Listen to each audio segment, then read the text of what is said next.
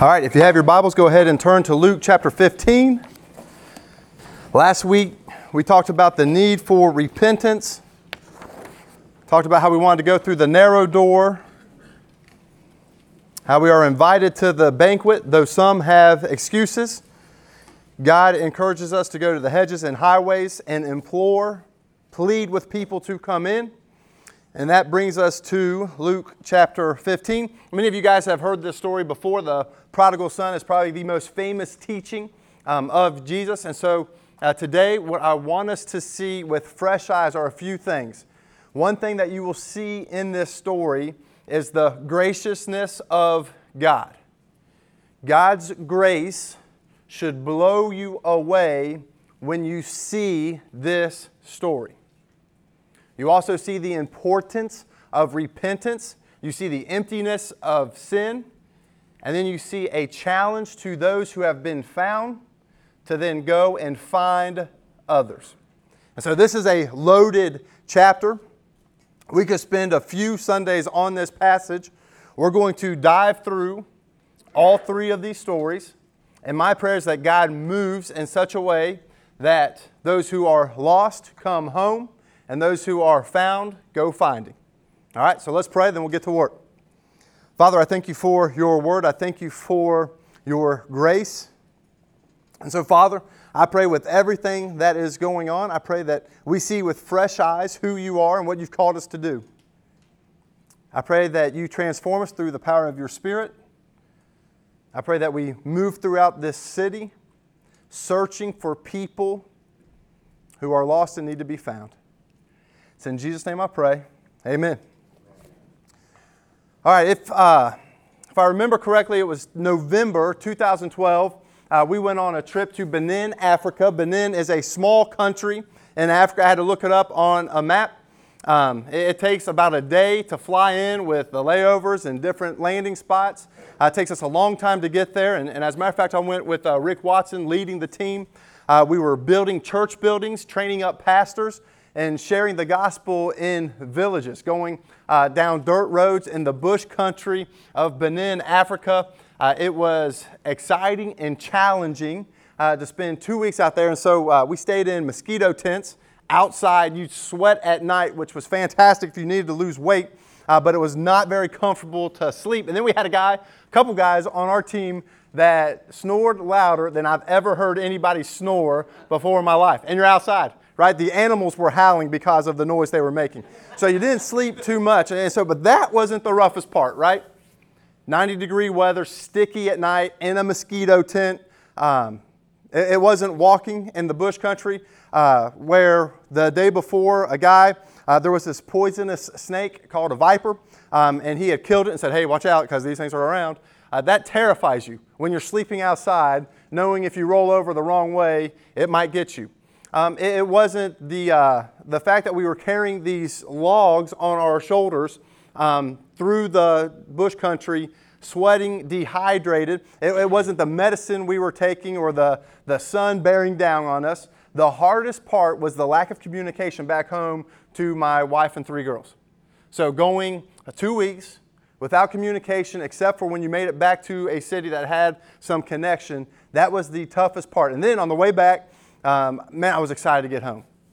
Right? I, I was excited to get home. Um, the, the eight hour flight over the, the pond, um, sitting in the middle, of, I, I, felt bad for myself and I also felt bad for the guy sitting to my right and left. All right? Middle seats on the airplane, not very comfortable, especially if you're a big guy sitting next to a big guy sitting next to a big guy.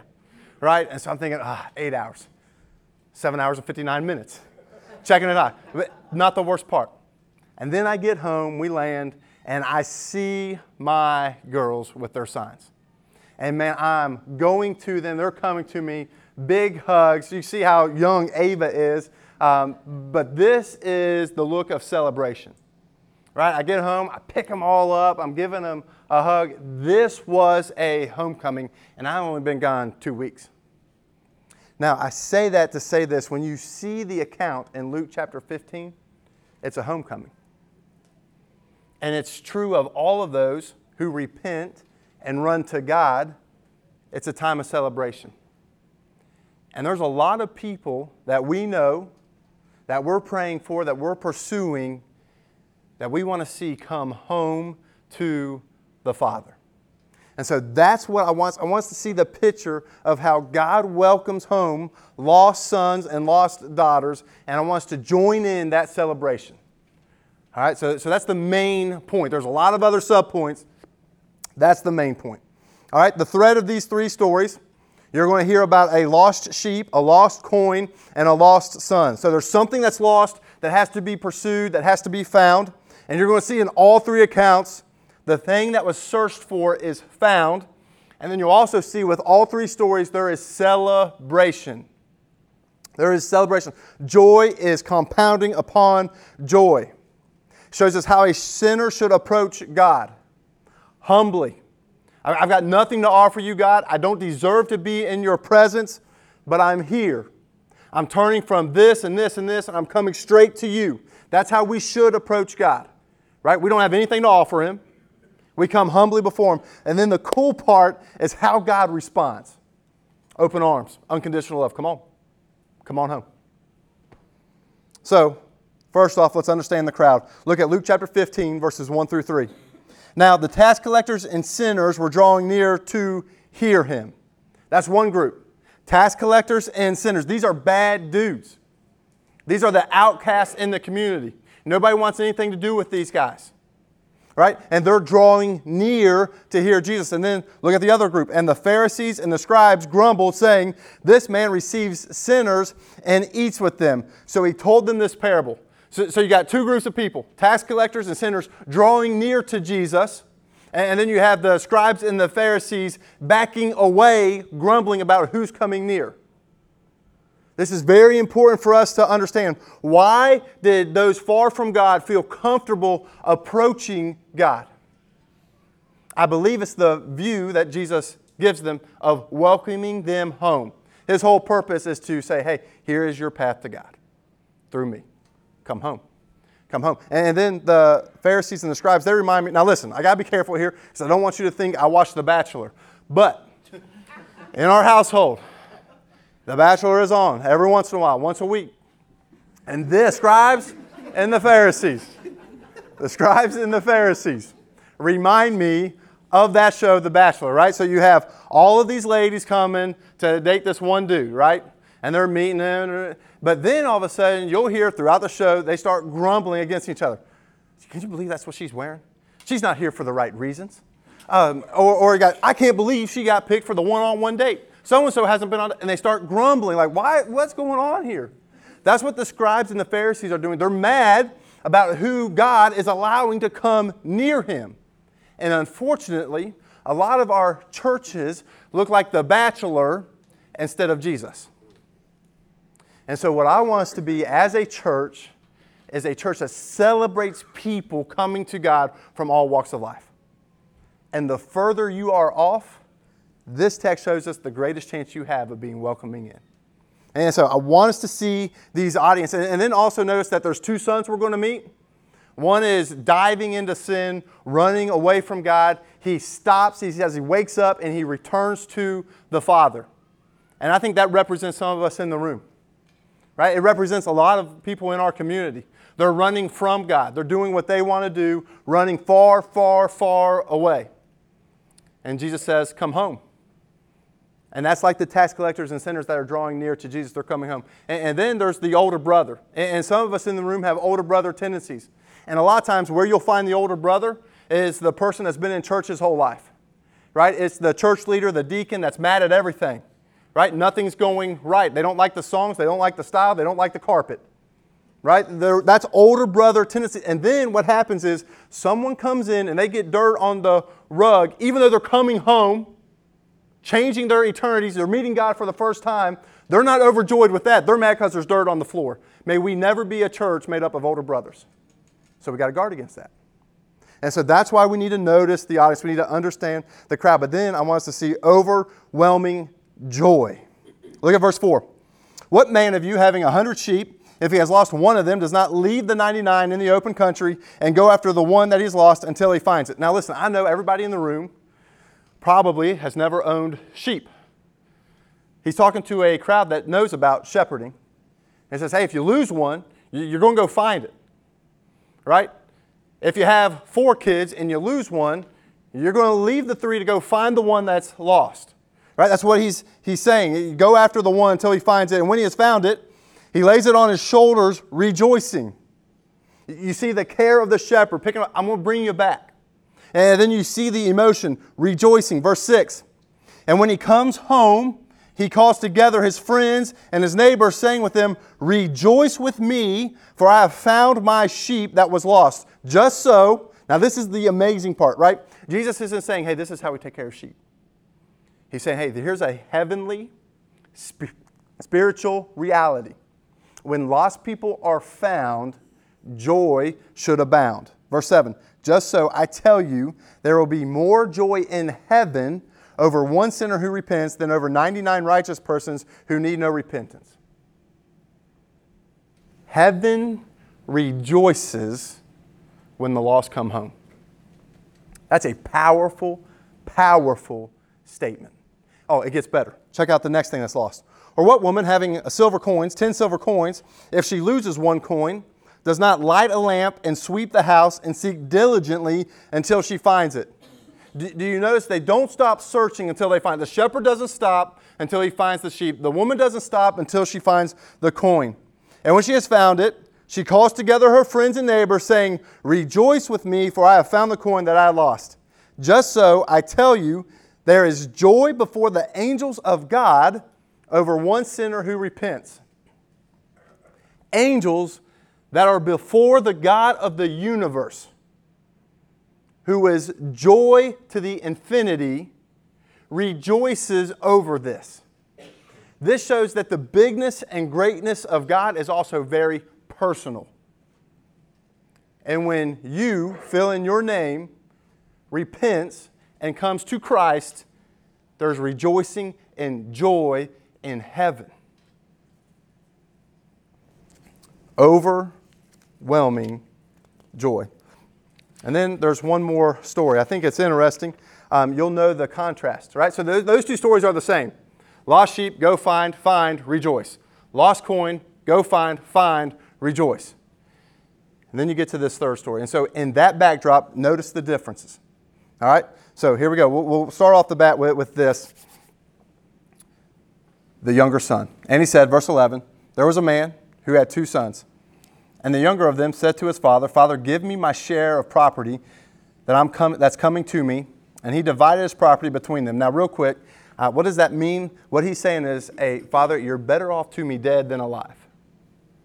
I, I want half of the estate now, which I would normally get after you die, but that's no good to me. I need it now. And then you see the father, instead of saying, What are you talking about? You're getting nothing he divides it. Well, verse 13. Not many days later, the younger son gathered all that he had and took a journey into a far country. And there he squandered his property in reckless living. And when he had spent everything, a severe famine arose in that country, and he began to be in need. So he went and hired himself out to one of the citizens of that country who sent him to the fields to feed his pigs. Now, listen, for, for you and me, pigs aren't a big deal. For a Jewish man, that is awful. Pigs are unclean animals. You don't mess with them. You don't eat them. You, you don't met, that's a terrible job. This man is desperate, is what Luke is trying to tell us. But it gets even worse. Verse 16 And he was longing to be fed with the pods that the pigs ate, and no one gave him anything. He's saying the pigs have a better diet than I do, and I can't even get some of those scraps. Do you see the desperation in the younger son? I think it's important here you see that sin always follows the same path. Promises joy leads to desperation, despair, and death. You see it here. It was fun while he had money, but it left him empty and broken. And we see this all throughout the Bible. You see this with Adam and Eve, right? They see this fruit. It looks good for food. I want to be wise. God's withholding something from me. And, and when they take it and they bite into it, I bet you it was juicy. I bet you it tasted good. But what happens? Broken relationship with God. They start hiding from God instead of enjoying His presence. They're kicked out of the garden.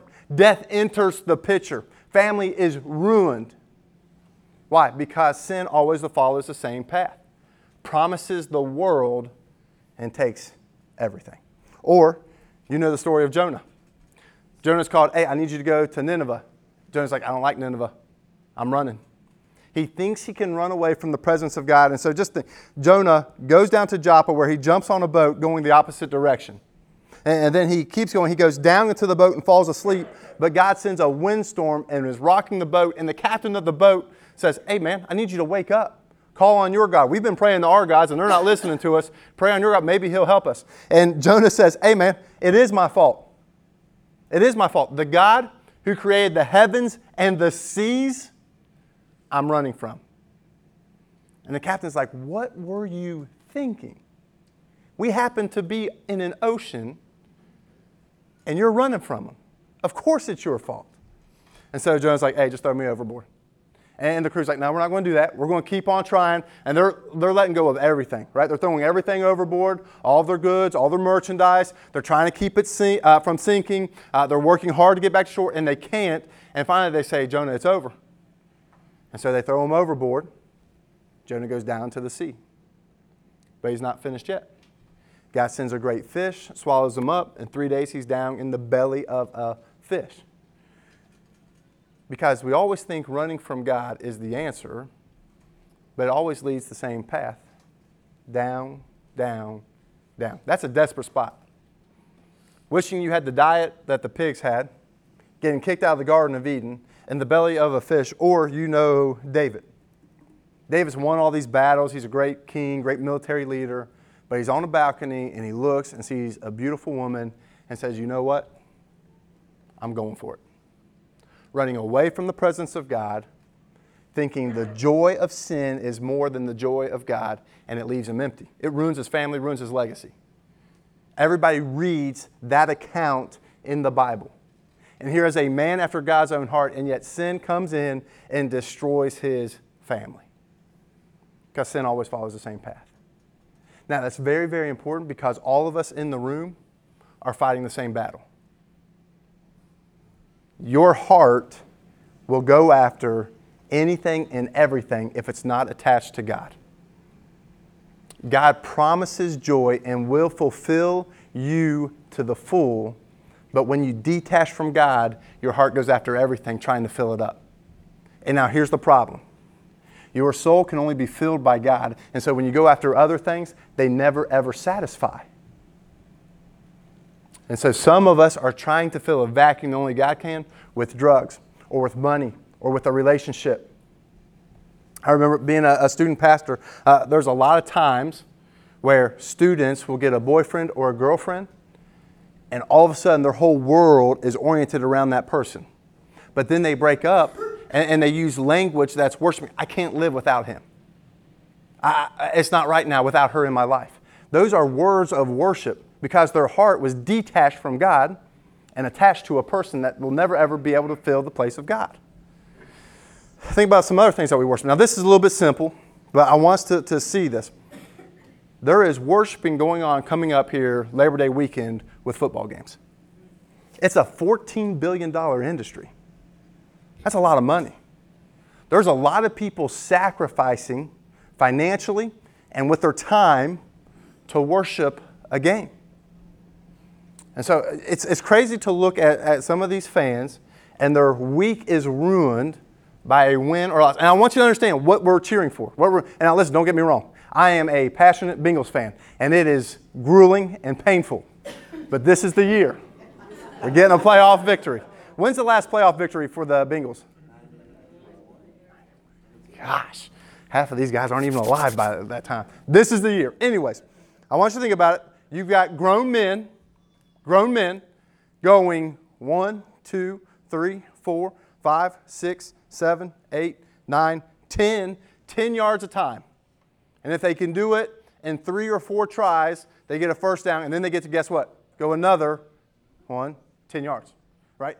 And the fans go nuts if they get enough of those 10 yards and get into this thing called an end zone. It erupts, unless the wrong team does it. And there's a lot of boos it's crazy when you look at the passion and the joy that comes from a game of grown men moving a ball that doesn't even look like a ball up and down a field, a little bit here, a little bit here for four quarters. And yet we see our hearts will attach to something and worship something if it's not attached to God. So, what I want to remind myself of as, as a coach, and, and man, I love football, I want to be careful because at the end of the day, this is just a game. And I'll root for the Bengals, but if they lose, it's not going to make me be mean to my wife or kick the dog that I don't have. Right? Because I'm not worshiping football, I'm worshiping God. And, and so, and, and I want you to hear me right. I'm not saying be less passionate about the Bengals, I'm saying be more passionate about God. This place should be a place of celebration. Remember how we talked about how joy broke out? Lost sheep, joy. Lost coin, joy. Well, when this son comes home, there's going to be a party, joy. I want to see if we celebrate that way. So I'm jumping ahead. Let's get to the, the next part the emptiness of sin. So, so stop running. And maybe you're here. I love Moses' example. Um, if you're taking notes, write down Hebrews 11, 24, and 25. If you're taking notes, Hebrews 11, 24, and 25, and this is what it says, talking about Moses going through the, the faith giants in the Old Testament. He says, By faith, Moses, when he was grown up, refused to be called the son of Pharaoh's daughter. Now, listen, that is a prestigious position. Everything he wanted for the rest of his life he could have if he stayed there. But he said, I'm not going to do that. Choosing rather to be mistreated with the people of God than to enjoy the fleeting pleasures of sin. And that's always true. Sin will give you a momentary happiness, but will never, ever, ever last. It'll leave you empty and broken. And you might say, well, you know what, Ben, I've worked for 30, 40, 50, 60 years. I've got a great savings account. I'm happy. I'm doing what I want. I don't need God. Guess what? You don't get to take any of that with you when you die. And you talk about emptiness. When you stand before Jesus and he says, Depart from me, I never knew you, that's what sin earns us. You see, we're all separated from God. None of us make it in. That's empty. You might have everything this world has to offer for 20, 30, 40, 50, 60, 70, 80, 100 years. And that's nothing compared to eternity. So when I stand before Jesus, I want to say, hey, come home, come in. Glad you're here as a son or a daughter. I don't want, depart from me, I, I, I don't know you. That's empty, right? That's what sin leads us to. And, and then, number four, the invitation to repent and to return to the Father. Invitation to repent and return to the Father. Now, we talked a little bit about this last week, and we talked about how we should repent. The, the son does a good job. He woke up. Look at verse 17. But when, the, but when he came to himself, he's like, man, I'm, I'm daydreaming about what the pigs eat. Ah, duh. I can go back home. And this is why. He said, How many of my father's hired servants have more than enough bread? But I perish here with hunger. I will arise and go to my father, and I will say to him, Father, I have sinned against heaven and before you. I love that. That's confession. God, I was wrong. Forgive me. That's what repentance looks like. You wake up, you stop your sin, and you return to Him, saying, Father, forgive me. Verse 19, I am no longer worthy to be called your son. Treat me as one of your hired servants. And he arose and came to his father. I love this. This is a beautiful picture. The son's bringing nothing with him. All the wealth that his father has given him is gone. But he's like, maybe I can rely on the mercy of my father. So he goes home. That's a beautiful picture of repentance. That's what all of us are called to. We have nothing to offer God. Everything we have is a gift from God. And so when we come to Him, it's pleading and begging for His mercy. And then I love this. Because I want us to, so, so right here, the audience is like, ooh, I wonder what's going to happen with this father. I'm sure some are thinking, you know what? He's going to come home, I'm kicking him back out. Serves you right. Shouldn't have left in the first place. It's what you get. That's what some of the audience are thinking. Right? And so I, I, I tried to, to break it down so some of our guys uh, on the, the football team would understand. Let's say we have a high school coach. Let's say his name is Coach Bevels, right? So Coach Bevels has this rule that if you're late to practice for one minute, it's one lap around the track, right? And that is a rule in place. For every minute, one lap around the track. So if you're four minutes late, guess how long you got to run? A mile. If you miss the whole practice, it's 30 miles. You got to run a marathon in a couple days if you want to play by Friday. That's the rules. So let's say, Mike, I'll use you as an example. This is not true of Mike, by the way. He doesn't play for Coach Bevels. Let's say you slept in on Monday when you have practice, right? You got practice at 3:30 to 6:30. You sleep in, and you know what? You wake up, you're like, man, I'm tired. I'm already a few minutes late. You know what? I'm just going to take the day off. I'm going to catch a cool SportsCenter, watch Spider Man. I'll catch up tomorrow. I'll make it up. Not a big deal. Well, tomorrow comes, and some of our guys um, love to eat Gold Star before practice, which is never a good idea. Well, let's say Mike wakes up and he says, You know what, today I'm, I'm craving some cheese conies or Skyline. He's craving some cheese conies. He gets the case, he eats 12 of them. And he's like, Man, I can't make it through practice. I will never make, you know what? I'll just go Wednesday. It's two days before the game. I'll be all right. So on Wednesday, he comes, sees Coach Bevels with his whistle, comes jogging down the stairs, running Coach Bevels, and he goes to give him a hug. How do you think Coach Bevels will respond? You think he's going to give you a hug? Hey, man, welcome back. He's going to point to the track. He's going to be like, that's 60 laps. Good luck. Right? So we got to be careful when we're asking people to come to God. We want to make sure we're clear on how gracious God is, because that's a scary thing. Have you ever messed up? You ever messed up with someone that's not gracious? That's a scary thing. And this father has every right not to be gracious to his son.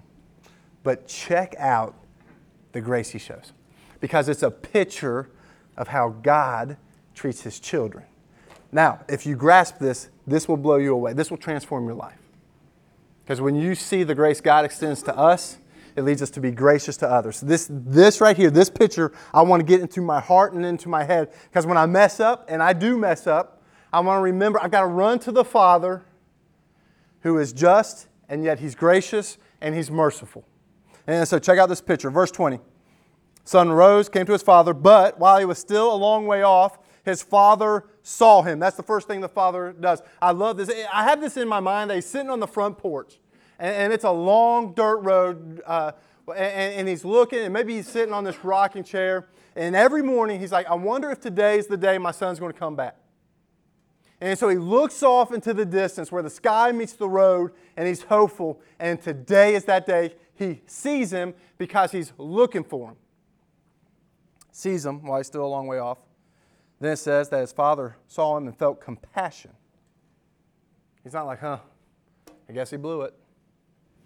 No, this, this emotion right here is this gut reaction of, man, I want to show love in action. That's what compassion means. Right? When you hear the Good Samaritan, the one who moved to help the dude that got beat up was the guy who had compassion.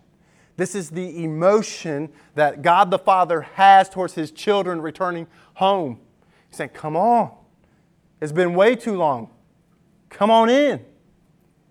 Compassion. Number two, he ran. Old dudes don't run.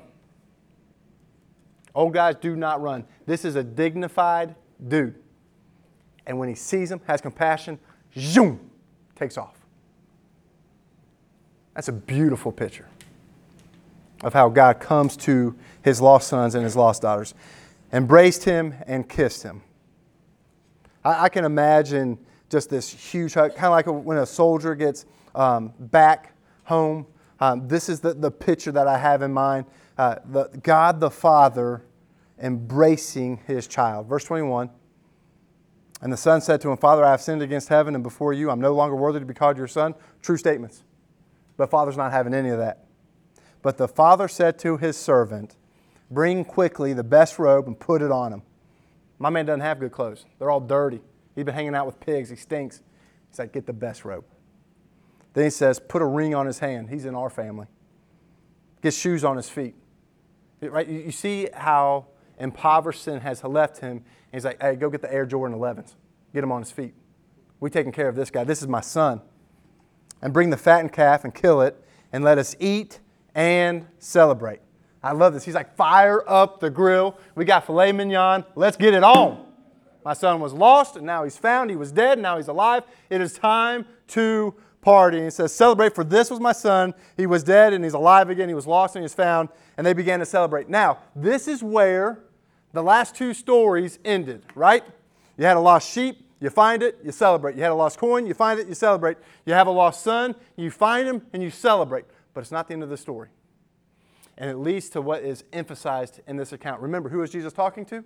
Tax collectors and, and uh, Pharisees. Tax collectors and sinners are drawing near to God. Pharisees and scribes are out there grumbling. We're about to be introduced to the Pharisees. Verse 25 says, Now this older brother was in the field, and as he came, he drew near the house and heard music and dancing. Question Who saw the younger brother a long way off? The father. But there's somebody out in the field that could care less who's walking back. He's not looking for him. This older brother had the responsibility of going after the younger brother, but he's like, eh, serves him right. He's hoping he doesn't show back up. And we see it by what happens next. And he called one of the servants and asked, What are these things meant?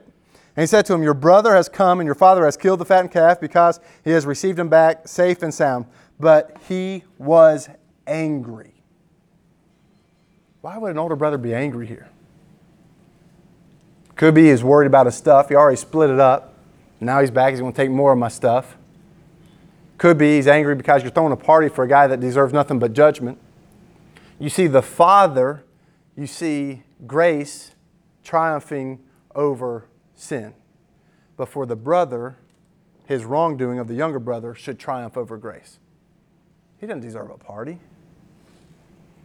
Keep reading. His father goes out and he entreated him and begs the older brother to come in. Do, do you see the compassion and grace of the father? Man, I feel bad. He has two sons, both are lost. One comes home, and then you see how far the older brother still is from the father. Verse 29 But he answered his father, Look, these many years I have served you, never disobeyed your command, yet you never gave me a young goat. I might celebrate with my friends. Man. But when this son of yours, won't even call him his brother, when he comes, who has devoured your property with prostitution, killed the fattened calf for him, and he said to him, Son, you are always with me, and all that I have is yours. It was fitting to celebrate and be glad, for this your brother was dead and is alive. He was lost and is found. And then the story ends. Why does it end there? Because as of right now, the Pharisees and scribes were still outside the celebration. They weren't coming to God through Christ. They were out here saying, Why does he welcome him in? Look, I know that guy. He stole money from me. Why is he coming to Christ? Right? Standing in, grumbling. And so here you see the older brother's left outside the party, but the invitation is still come in. And all of this points to, man, we have an older brother that we need that this guy did not have. And our older brother is Christ. When we were lost, he came to us. And you got to remember, at Christmas, we don't celebrate the, the birth of Christ like he just came on the scene. Like for me, November 14th, 1982, that's when I arrived. Right before that, I wasn't alive. Jesus is eternally with the Father in heaven enjoying his fellowship. He's not lonely. He's not having a bad day because he's in heaven enjoying the presence of the Father and the Spirit. They're getting down, everything's good. But he lays that aside, comes to earth.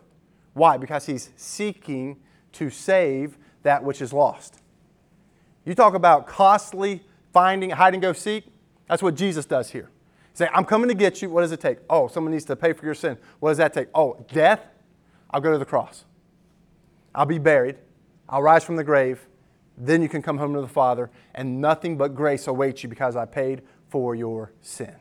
That's the beautiful picture of the prodigal son. Should have had older brother go and save him. He doesn't. We do.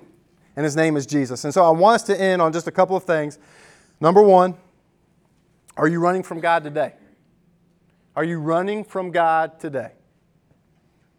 Might be uh, something that's getting your heart's affection that shouldn't be. It might be a bad thing that you need to turn from.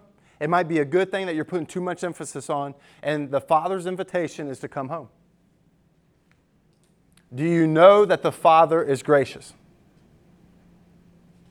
And this is for those who have come home and maybe dabbled in sin. It might be for those that are running from God. This is a very important picture because when you see that God is merciful and gracious, you are quick to go to Him and not try to hide from Him.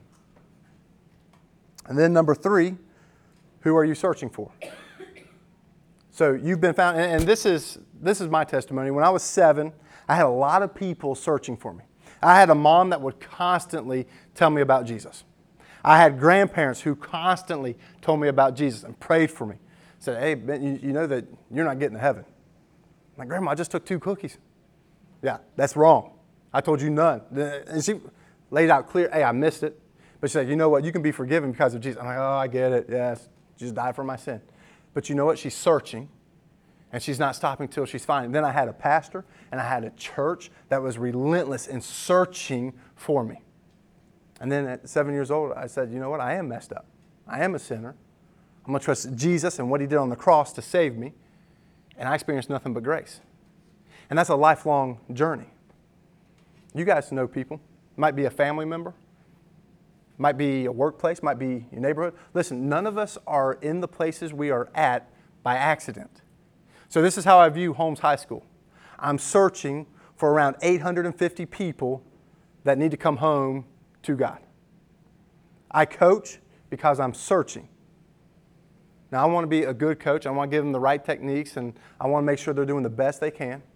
But my goal is not a state championship primarily.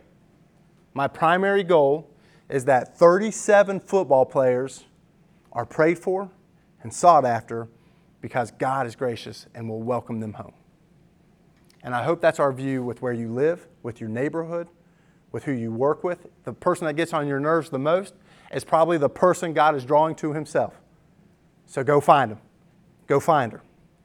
And then I want this church to be a place made up of people who are searchers and know the grace of God personally, but then extend it practically. I want us to be a gracious church.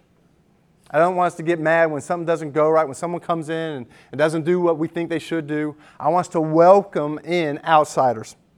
I want us to celebrate when the lost are found and sons and daughters come home to God. A church that is gracious like the Father will gather a crowd like the Son. Tax collectors and sinners were flocking to Jesus.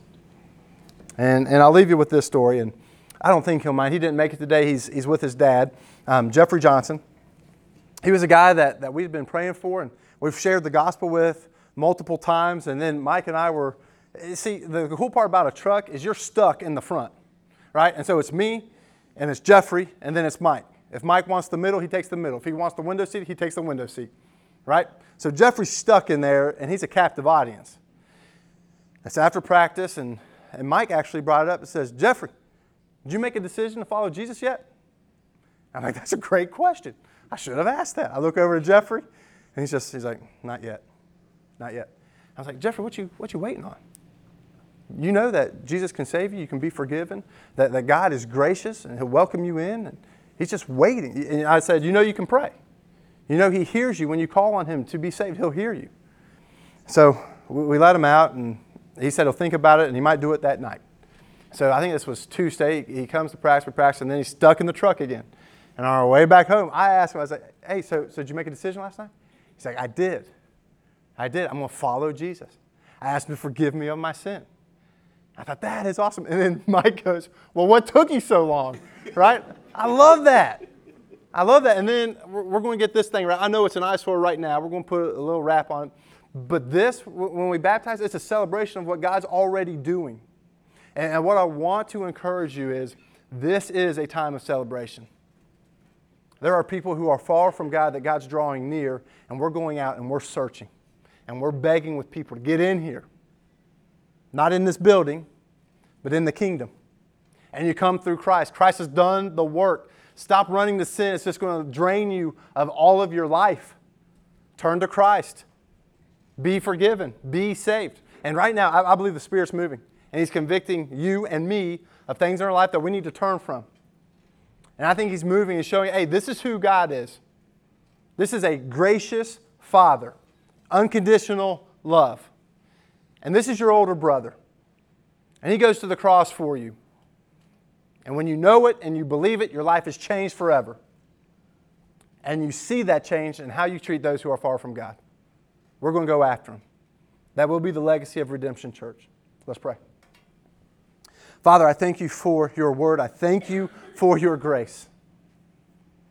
And so, Father, I pray that today we see it with fresh eyes. And so, Father, I pray for those in the room that don't know you that today will be the day they commit their lives to you, that they'll turn from sin and trust in Jesus for salvation. And then I pray for those who have made that decision. I pray that today you will lay a specific person or a specific family on their hearts and show them how to go after them and not stop until they are found. Father, thank you for your grace. May it transform our lives. In Jesus' name I pray. Amen.